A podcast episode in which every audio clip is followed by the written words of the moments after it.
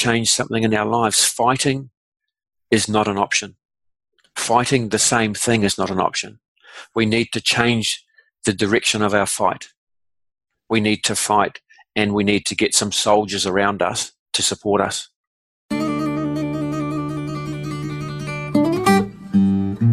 Welcome to the Unfair Advantage Project. Unique perspectives, practical insights, and unexpected discoveries directly focused on giving you the unfair advantage. Introducing your hosts, Nadia Hughes and Terence Toh.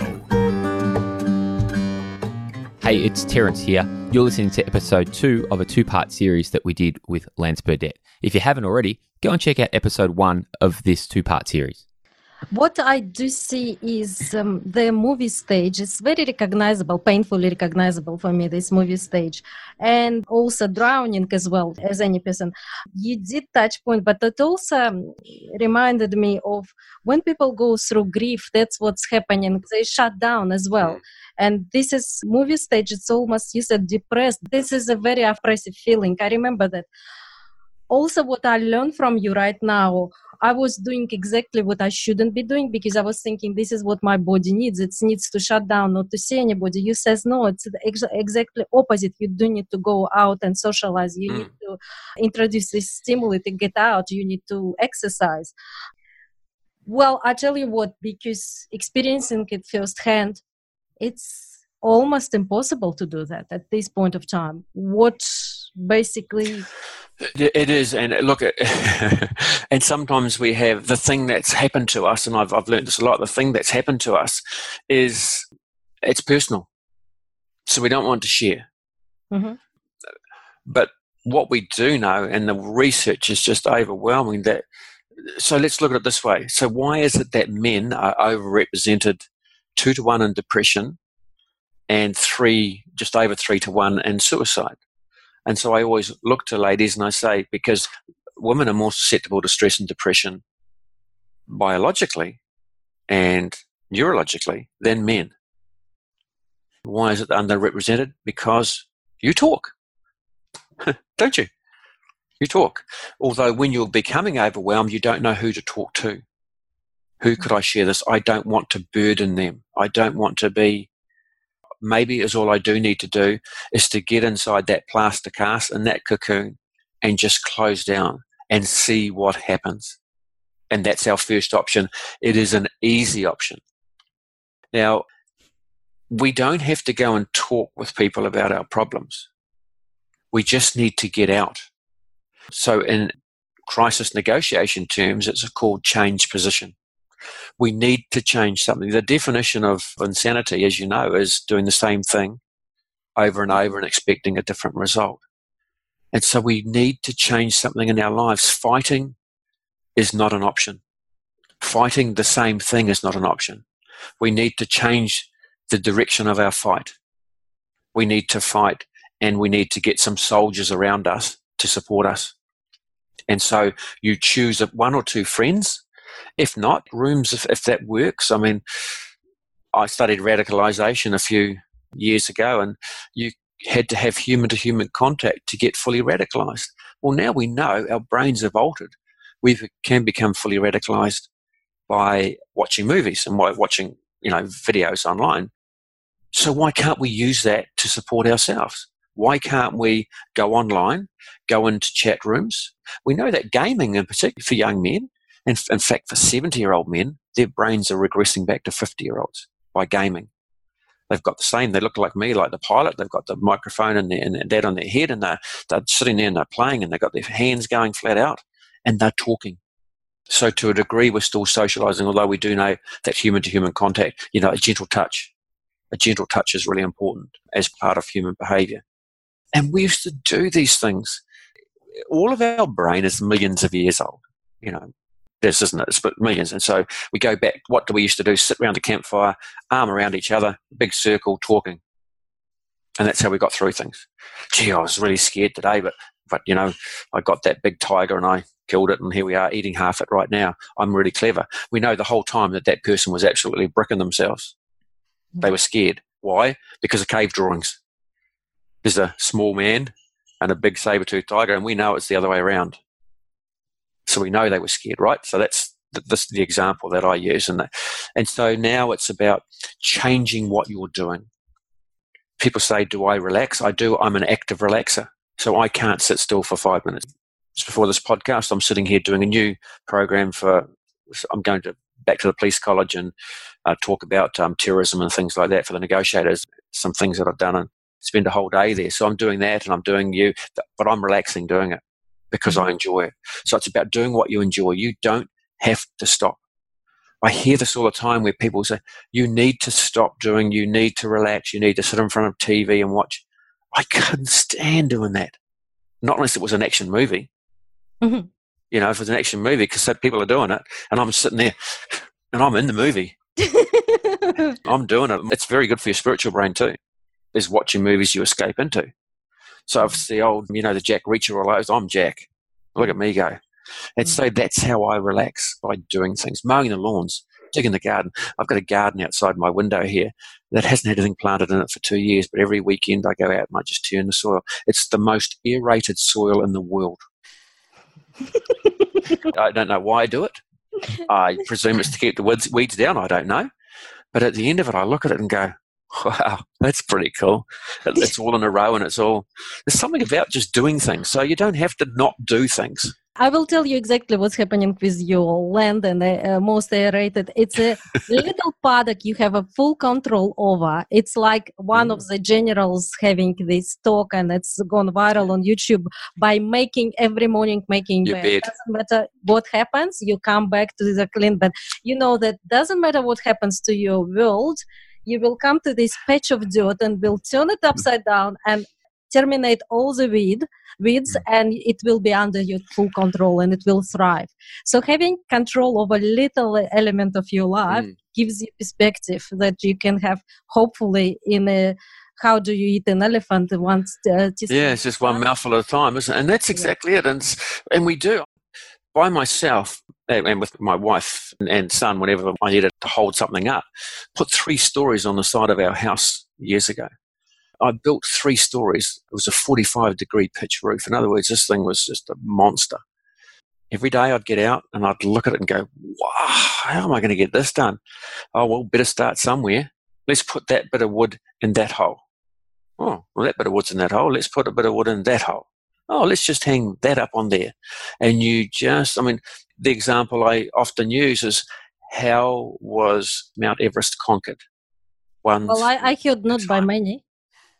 Sorry? If you failed, they're still there. It's you don't fail. Now that's a ooh, I want you to talk about that. Yeah. What is failure? Okay, it's well, inside your head.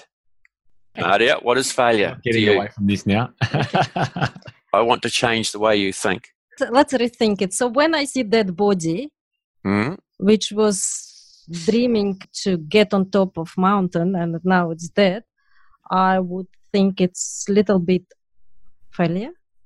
Would you? Or would you think that they were doing something to achieve what they wanted to achieve, and just because of circumstances around them, and they've still succeeded, haven't they? Because they're still on the mountain. The person at the bottom of the mountain that said, Oh, why did they do it?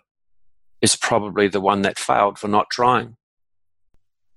It's a very deep concept um, because I feel physically sick when I was reading about Everest and mm. all these things. I I felt pain for those mm. people. Absolutely right. Absolutely right. But why do they do that? What drives them? I want to understand that, to be honest. I do want to understand because I'm very tied up by family. I've got four children, which made me risk adverse. I used to be very devil, but the moment yeah. I had kids, I become very risk adverse because I think something inside my body keeps me this way. And probably in the past, I would understand those people more than I understand them now from my new position. And, and that's a good point. So I was the same. I used to jump out of planes. So I was a skydiver. Mm-hmm. And I gave up because I had children. So circumstances changed. Do I still need to chase that hunger? No. So I changed the way I, what I wanted to do. I changed it and came in a, a different angle, a different way. I changed my focus to now becoming my family is the plane I jumped out of. So for you, your mountain is your children, your family. And so that's the mountain you choose. Now, has anyone failed in this thing? Failure is a, you just haven't achieved everything that you want to in that particular part. So I would say the person that stays at home and sits in their chair and watches TV and says, oh, idiots, shouldn't do that, shouldn't do this, shouldn't do that. Well, I'm sorry, you're sitting in your chair. You haven't failed. And that might be what you want to do. And if it's what you wanted to do, then you're a success. but it's getting out and trying things and getting out and doing what you want to do. And yeah, people don't often, and people don't achieve everything they want to achieve. And that's the point. It's not failure, it's they just haven't achieved. So we've got to get rid of this because failure is just a concept. It's what we think that we should do. And this also brings additional pressure. What is failure in business? Yes. If you've got a steady business and it may not have grown to what you thought it had, is that a failure? Are you still turning over? Are you still achieving? You just might have set a goal and you haven't quite got to that goal yet. So, what can you do differently to perhaps not? See, I don't, I like setting goals, but for me, goals aren't goals. They aren't a, an end. Because when I've got that, there's another one, there's another one, there's another one. And we keep exciting our brain with these things. Uh, and so, what is a successful business? For you, for me, for somebody else, it's completely different. So, success is the business is still going. If you have to sell it, if you're overwhelmed with things and you do have to, have you failed? No. You've had a successful business and you just haven't achieved everything you want to. So it's all around that mindset stuff. Uh, if the business goes under, you know, that's horrible. I would, I would hate to, to, to be in that situation. But is it a failure or have you learnt things along the way? How many successful business people have had two or three businesses before that one success? So they haven't failed along the way. What they've done is they've just learnt and they've taken another step. They've maybe two steps back, one forward, and then all of a sudden we go one back, two forward. We're just learning as we go. So failure for me, it's a concept. It's not a real thing. For all people out there, because you caught me, you caught me on this way of thinking, and this is part of our holding back concepts, which is sitting there infested our souls. Uh, they have been introduced by from young age this concept of failure, and the moment they were introduced to your head, you start uh, processing through this uh, sort of concept. I hear a lot of people thinking this way, the way I have said it to you, and they feel like they have failed, and they feel because the cash flow is not there, or mm. typical pains of the business, or they fail hiring right people or um, in their business, or they haven't met these big goals of turnover and things like that. They haven't launched on time some certain product by looking at this from what you have said that it's an, an, old news but however it's an emphasized old news which we just tend to just push down is all about looking the gains rather than the overall mm. loss by put it, by portraying this situation in a different light and from perspective of okay by hiring wrong type of people we did not fail we actually gain an experience what it feels mm. like what our business was shaped as by this by wrong crew we mm. have experienced this before what it feels like not have cash flow is it now the memory of having this uncomfortable feeling of not being able to pay, you, pay your employees will propel you to put and put you into a position where you never want to be in this. So you everything from now on you are going to do is going to prevent uh, to be in this position. Therefore you have sharper tools to deal with it. You mm. have better decision making process and things like that that's what I probably uh, would rephrase myself is yes, I have made this mistake myself. I do have, I'm flawed. I do have this sometimes when I'm down, when I'm in a movie state, I think about failure. That's something we all do. It. We have a negativity bias in yes. our brain. So our brain is 80% of our memory is negative, and that's how it keeps us safe. And so um, I'm sorry to interrupt you, but I just I, I am glad want... you have. I didn't know where I'm going with this. Oh, okay, is that why your eyes eyes were rolling around for then? I just so oh, um, next being very emotional human being, I probably would end up sobbing and telling you traumas. So I'm, I'm and, and I would reach out and tell Terence yeah, to give you, just... you a hug and just. Yeah. so the way our brain works, it has a negativity bias, and that from what the best knowledge that we do have is after the ice age. So the only people who survived after the ice age, as I jokingly put, were the ones that put their transistor radio, their fresh water, the new batteries, the torch, and all that in the corner of the cave. So they're the ones, the ones that were out playing and making daisy chains and dancing around are all dead because they didn't weren't prepared. So worry, that's why worry is a risk management tool. Now your brain remembers things in files. So an example might be when was the last time you phoned your telco, whether it's Telstra or whoever it might be, Vodafone? Uh, yeah, you, you just smiled and you think, yeah, I remember that. Uh, did you get angry? Yes. Did you remember every other time that they did something wrong? Yes. All of a sudden, you'll hear yourself quote something from two years ago, and that was not the first time that you did this. And you think, where did that come from? It's because our brain remembers negative things to look after us. And then it exaggerates it. And so writing stuff down is the way to overcome this. Here's a little classic example of what might happen to us. We're running late for work and we leaving home we suddenly realize we didn't say goodbye to our partner. So we yell out, see ya. And we hear back, whatever. And you think, I haven't got time for this you wait till I get home. The whole day goes by, you start to think about it, you think about it, you think about it, you wait till I get home, it starts off with. And it ends up being, well, maybe I might have made a little, I might have snored, I might have, I might have, I might have. It turns to self blame. So what happens is we catastrophize an event. We, ex- is all we're doing there is expanding the negative to bring clarity. So that's what our brains are wired to do. We expand the negative to bring clarity to fix it. So by the time we get home, we think we're having a divorce inside our head. And we look at the driveway and think, well, at least my clothes aren't on the front lawn on fire.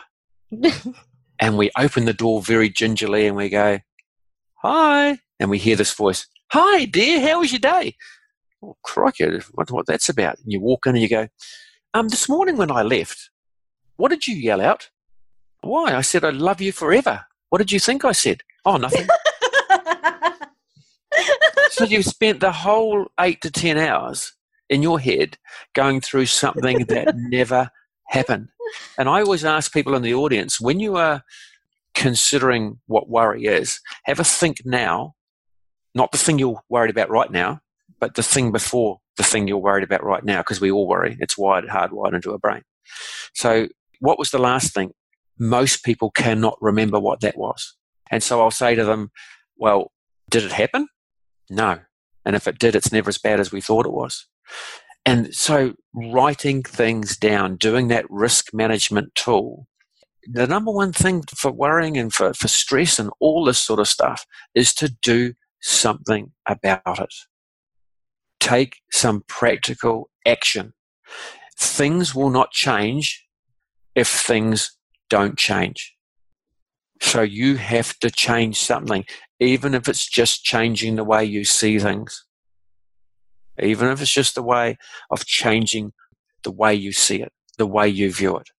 We know that perfectionism is one of the greatest detriments to people and can cause depression because it has to be right. I mean, when I was doing my master's, I had to get all A's. And I remember I got a B plus and I went to town. Man, I just got into writing and I wrote a you, you, you, you stuff. And you know, C's get degrees, don't they? It doesn't have on my masters up on my wall up there. It doesn't say and got all A's. it just says the same as everybody else's. And so we put ourselves under way, way, way to It is self-induced stress. So the way to overcome that is called self-actualized neuroplasticity or self-activated neuroplasticity as some people use.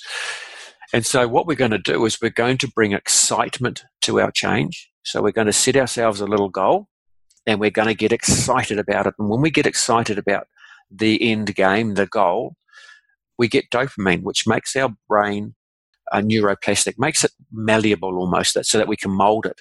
And then we bring effort. We bring effort to the game, both in our minds and physically, but mainly in our head. And when you bring those two things, and as a young farmer who I was talking to the other day suddenly called it E2, excitement and effort, he calls it now E2. And I'm going to call it E2 and I'm going to claim it as my own. When you bring those two things together, wondrous things happen. And so if you're going through pains in your business right now, where are the pains coming from? Are they practical pains? Well, then go and do something about it. Are they psychological pains? Then you have to change the way you think about things and just moderate your goals. You are still succeeding if you are still in business. If your business is still ticking over, you are still succeeding. Even if it's in receivership, there's a receiver going to come in and try and recover that business. Mm. Diversification, we know, is probably a way of developing businesses these days. What else could I do? Because if we keep doing the same thing time and time and time again, somebody's going to overtake us and do better. So now we start to look at, right, I've been stable for the last three, four, five years. I feel like I'm in this place where I'm going to fall over. Right. Well, do something about it. What can you do? How can I diversify? How can I get somebody to help me? And the people that you can get to help you, you don't, it doesn't cost you money. I'm doing it with my business. I've just partnered with somebody and I've got videos to sell. I can't sell them. I haven't got time. So she's developed a learning platform. I got introduced by somebody else. We sat down, right, we're doing sharing now. And all of a sudden it's starting to grow. So we've had to get somebody to help doing it. Well, I can't sell. I'm not a salesperson. Mm. She's not a salesperson. Let's get one in. So we've got a salesperson now coming in and that's going to be there. And so we're just changing the way we do things all the time. I mean, yes, I could have a great, a good living for the rest of my life. Just standing in front of audiences and talking or doing podcasts. the, the invoices yep. in the mail, by the way. It's uh, just. you change the address, it's okay. Yeah.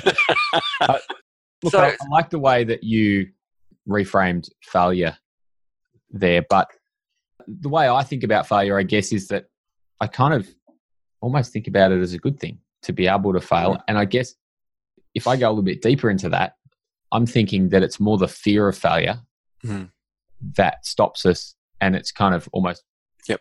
debilitating than anything. And then some of the other things I can relate to a lot because a lot of people said to me, you know, I was crazy trying to go into my own business.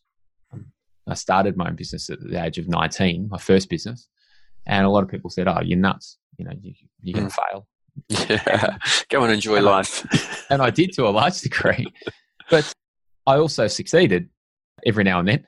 Hmm. How many people at 19 can say they had their own business?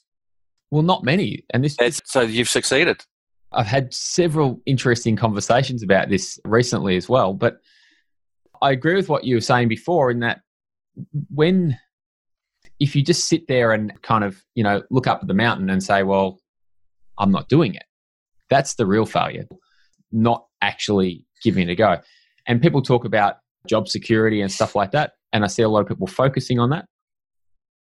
What it really does is tie you into that for, you know, potentially forever. I see a yep. lot of people when I left a job. Well, I didn't really leave. I got the sack, to be honest. was a forced Right. I love honesty. yeah. but, you know, when I left the workforce, I see a lot of people there who had that security. I went out, I had nothing, no security mm. whatsoever, and I'd hate to be in their position now. Yeah, you know, while you were talking, I was thinking uh, that shows that I'm thinking too much, and that men can do a couple of things at once. And so, when I had depression, did I fail? No. No, because I wouldn't be sitting here talking to you. You were gaining experience. Because I would be still in the New Zealand Police, quite a senior rank. It was good money, good job, all that sort of stuff. But now, I've just, I would never, if you asked me five years, well, have a look at how things have changed since I first met you. And that was just last year, wasn't it? Yeah. I can tell you in, in 12 months, things have just exploded for me. When you we put bet on your horse and we just winning, that's what we we're so miles away. You were smelling of success. Uh, Lance, Oh, that's uh, yeah, crikey! I could go all sorts of places with that. is this is this like smelly videos? Is it? I have just been I have just been for a run. That's why I've got these clothes on. you can keep fantasizing. I want to take a different uh, path. It's I do it to people. I provoke this kind of. Uh, Okay, yeah, no, that's good. So what I, I hear from both of you saying here is and I have observed it and I think it's just a little theory started to form in my mind. A failure as such in a trivial term as a trivial concept, I think it's happening because in our fears to fail, we don't go we project them to the point of fail, we don't go further.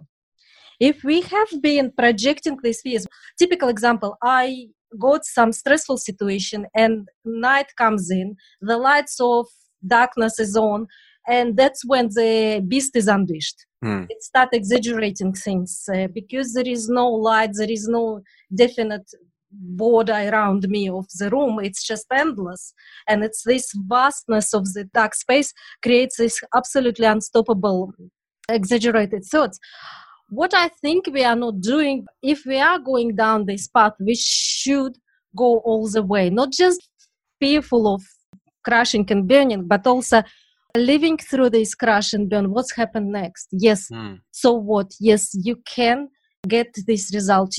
This can happen to you. That's right. And what I was finding useful for me, it was a bit of a revelation coming through.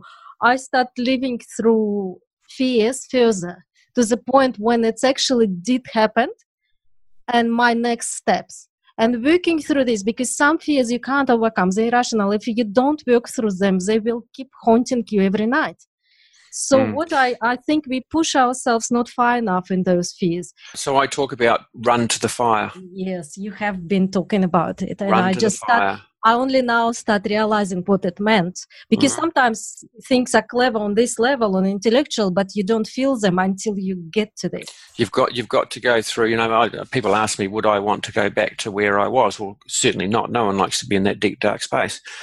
But I'm pleased I went there because now I can share what it was like for me, and it's pretty much like for everybody. And it's given me a new awakening and a new outlook in life. Now, the way that we have to overcome everything is to run towards it.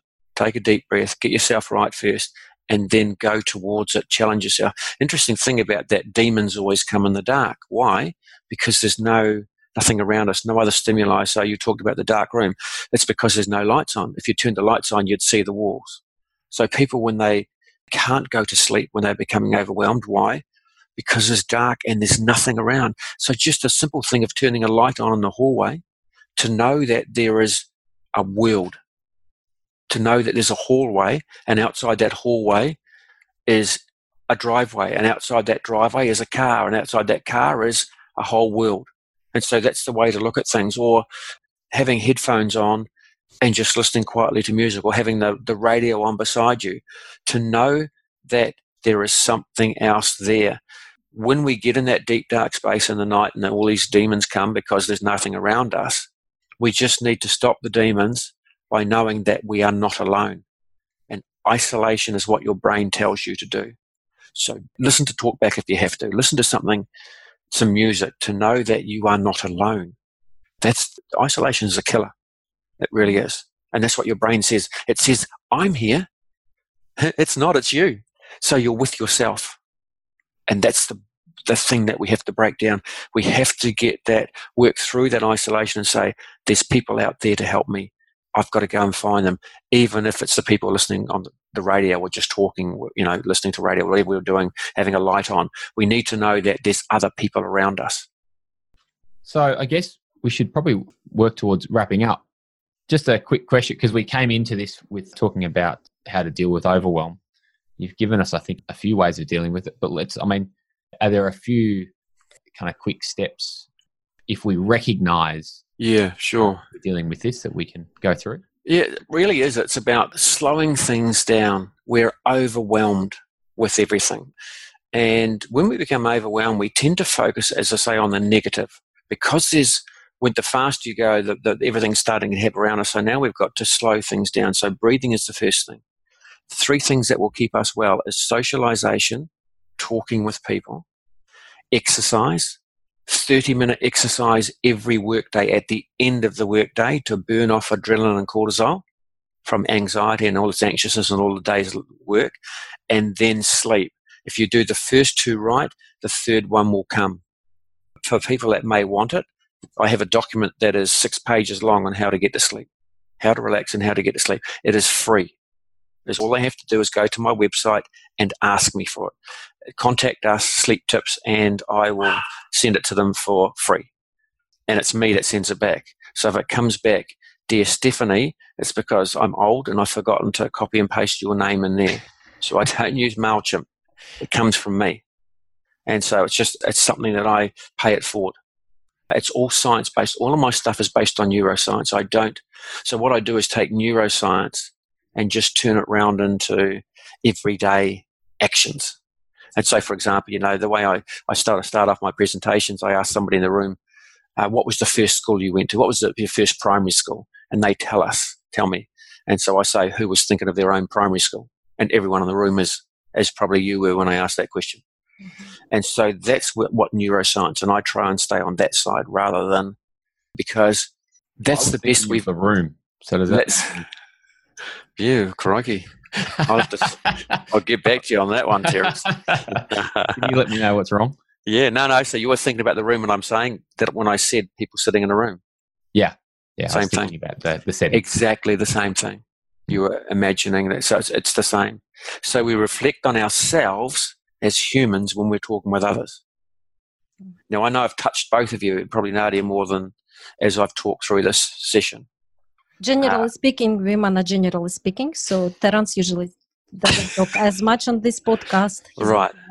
But I have touched both of you, and that's just that human stuff that we've got in all of us. Now, I feel good about the conversation we had. I don't know how you feel, but this has been done across the Tasman. We, we feel terrible. Yeah. I can tell by your face you feel terrible. So, you know, we are time zones apart, we are distance apart, but we've watched each other and we've interacted in a conversation and we go away feeling good. All of us do. And that's the key socialization because your brain says, go away, go and hide in your room, go to sleep. I've got your back. And it hasn't. For me, sometimes it's uh, not the advice. The knowledge is always stays, seems to be the same. It has been invented thousands of years ago. We just have to get the right channel, feel mm. it that it's ours uh, to own it and what it comes to me is the quality of speaker i define for me for myself again it's not just for anybody else it's finding the right person to deliver this from this well of knowledge of common knowledge who just has this technique of explaining you certain things. And you certainly have got this technique when it comes to the stress management. You explaining things you acknowledge fully what's happening in your body and then you go on to management of these feelings how to eradicate certain things or how to change the neurological pathways to prevent from feeling trapped in your own mind what I also want to ask you very quickly and briefly, and I know we're on wrap up, is you're doing now uh, delivering talks to police station, and your dog is not happy about it. My dog wants in the door. Not police station, but police forces about terrorism. What's happening? What's new developments out there? New techniques or anything? Just give us a bit of curious. Nothing is different to what I've just told you, mm-hmm. because we're humans so all that happening with ISIS and all these things. So I've just, I'm in fact, if you don't mind, I'll look across here now. The history of terrorism, which I've just finished, it started back in the first century. Mm-hmm. And so in the 1970s, we had the Munich incident and aircraft hijackings. In the 80s, they were setting off bombs. In the 1980s, the 1990s, we had kidnappings, bombings, and assassinations. In 2000, we had terrorist attacks. And then in 1999, Islamic State of, State of Iraq and Syria was born but we had it in the IRA. These things have always gone on over time. And basically, it's just conflict. Humans do interact on occasion with conflict because your ideas or ideals are different to mine. These days, because our brains have sped up, so your default setting in your brain is anger. So, for example, if you're hungry That is a feeling. That's why hangry is a thing because it's a feeling. You'll get angry. And so when I talk about little kids walking around, you know, you're walking around with your parents and you see them in the, supermarket and they become somebody else's children. You think, crikey, look at those little rats going there. As all it is is they're hungry. Mm. Because a hunger is an emotion. It's not an emotion, it's, it's a feeling. So our emotional default. And so that's what's going on. I want something and I want it now and I've got to have it. And so, and very much terrorism is like that. But terrorism these days, so people are more isolated than they ever were before. Businesses, I, I work with major corporations and the amount of people. So can I take, can we finish on this? Can we mm. finish on this note? when I'm doing my presentations to large audiences, I get everyone in the room to put their hand up. And then I say, put your hand down. So I do it counteractively because they've got to think. Put your hand down if you've never ever heard of anxiety, depression, or suicide. And we take them on this journey. And the last question is, put your hand down if the only person you know who's had anxiety, depression, or suicide is a friend or a colleague. 100% of hands stay up. So that means it's in every house. Mm-hmm. And it is. And we still don't talk about this stuff because we think it's just us. We think it's just our family. Always with the heart and not the head. Because the head is full of mm-hmm. SHIT. so that might be a good place to end. Okay, you can end, but I will ask you a couple of questions. no. we had this discussion before. You have to give me this chance to ask.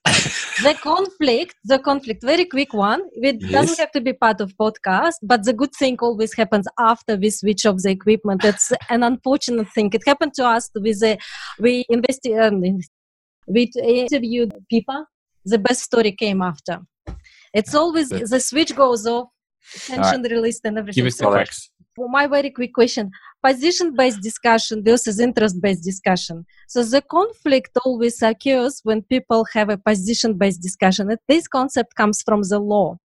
And I'm just now dealing with collaborative uh, space where people trying to negotiate but mm when they dig their heels on position, this is I want that and that thing mm or that thing, instead of having interest-based discussion, which means how can we both of us get mutually beneficial outcome.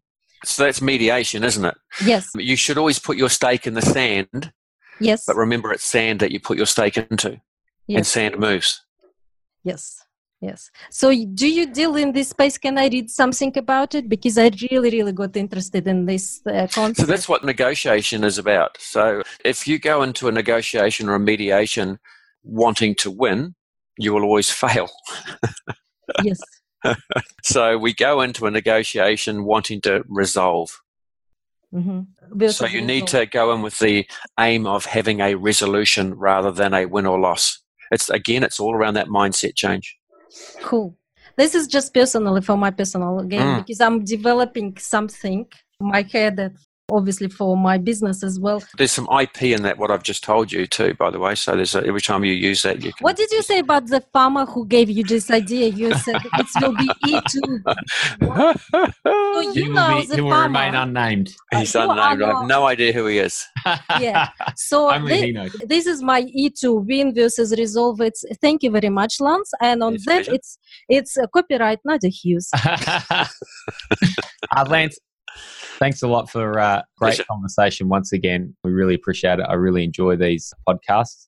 And I didn't speak a lot in this podcast because I thought I'll just, why interrupt the flow when things are going? Mm. So now, just quickly, how can our listener connect with you? go through my website. There's quite a bit there. I've got a U. In fact, I've got a, a YouTube channel, but certainly if they go to my website, it's w a r n international.com or one word, WARN International. WARN stands for Wellness, Awareness, Resilience, and Negotiation.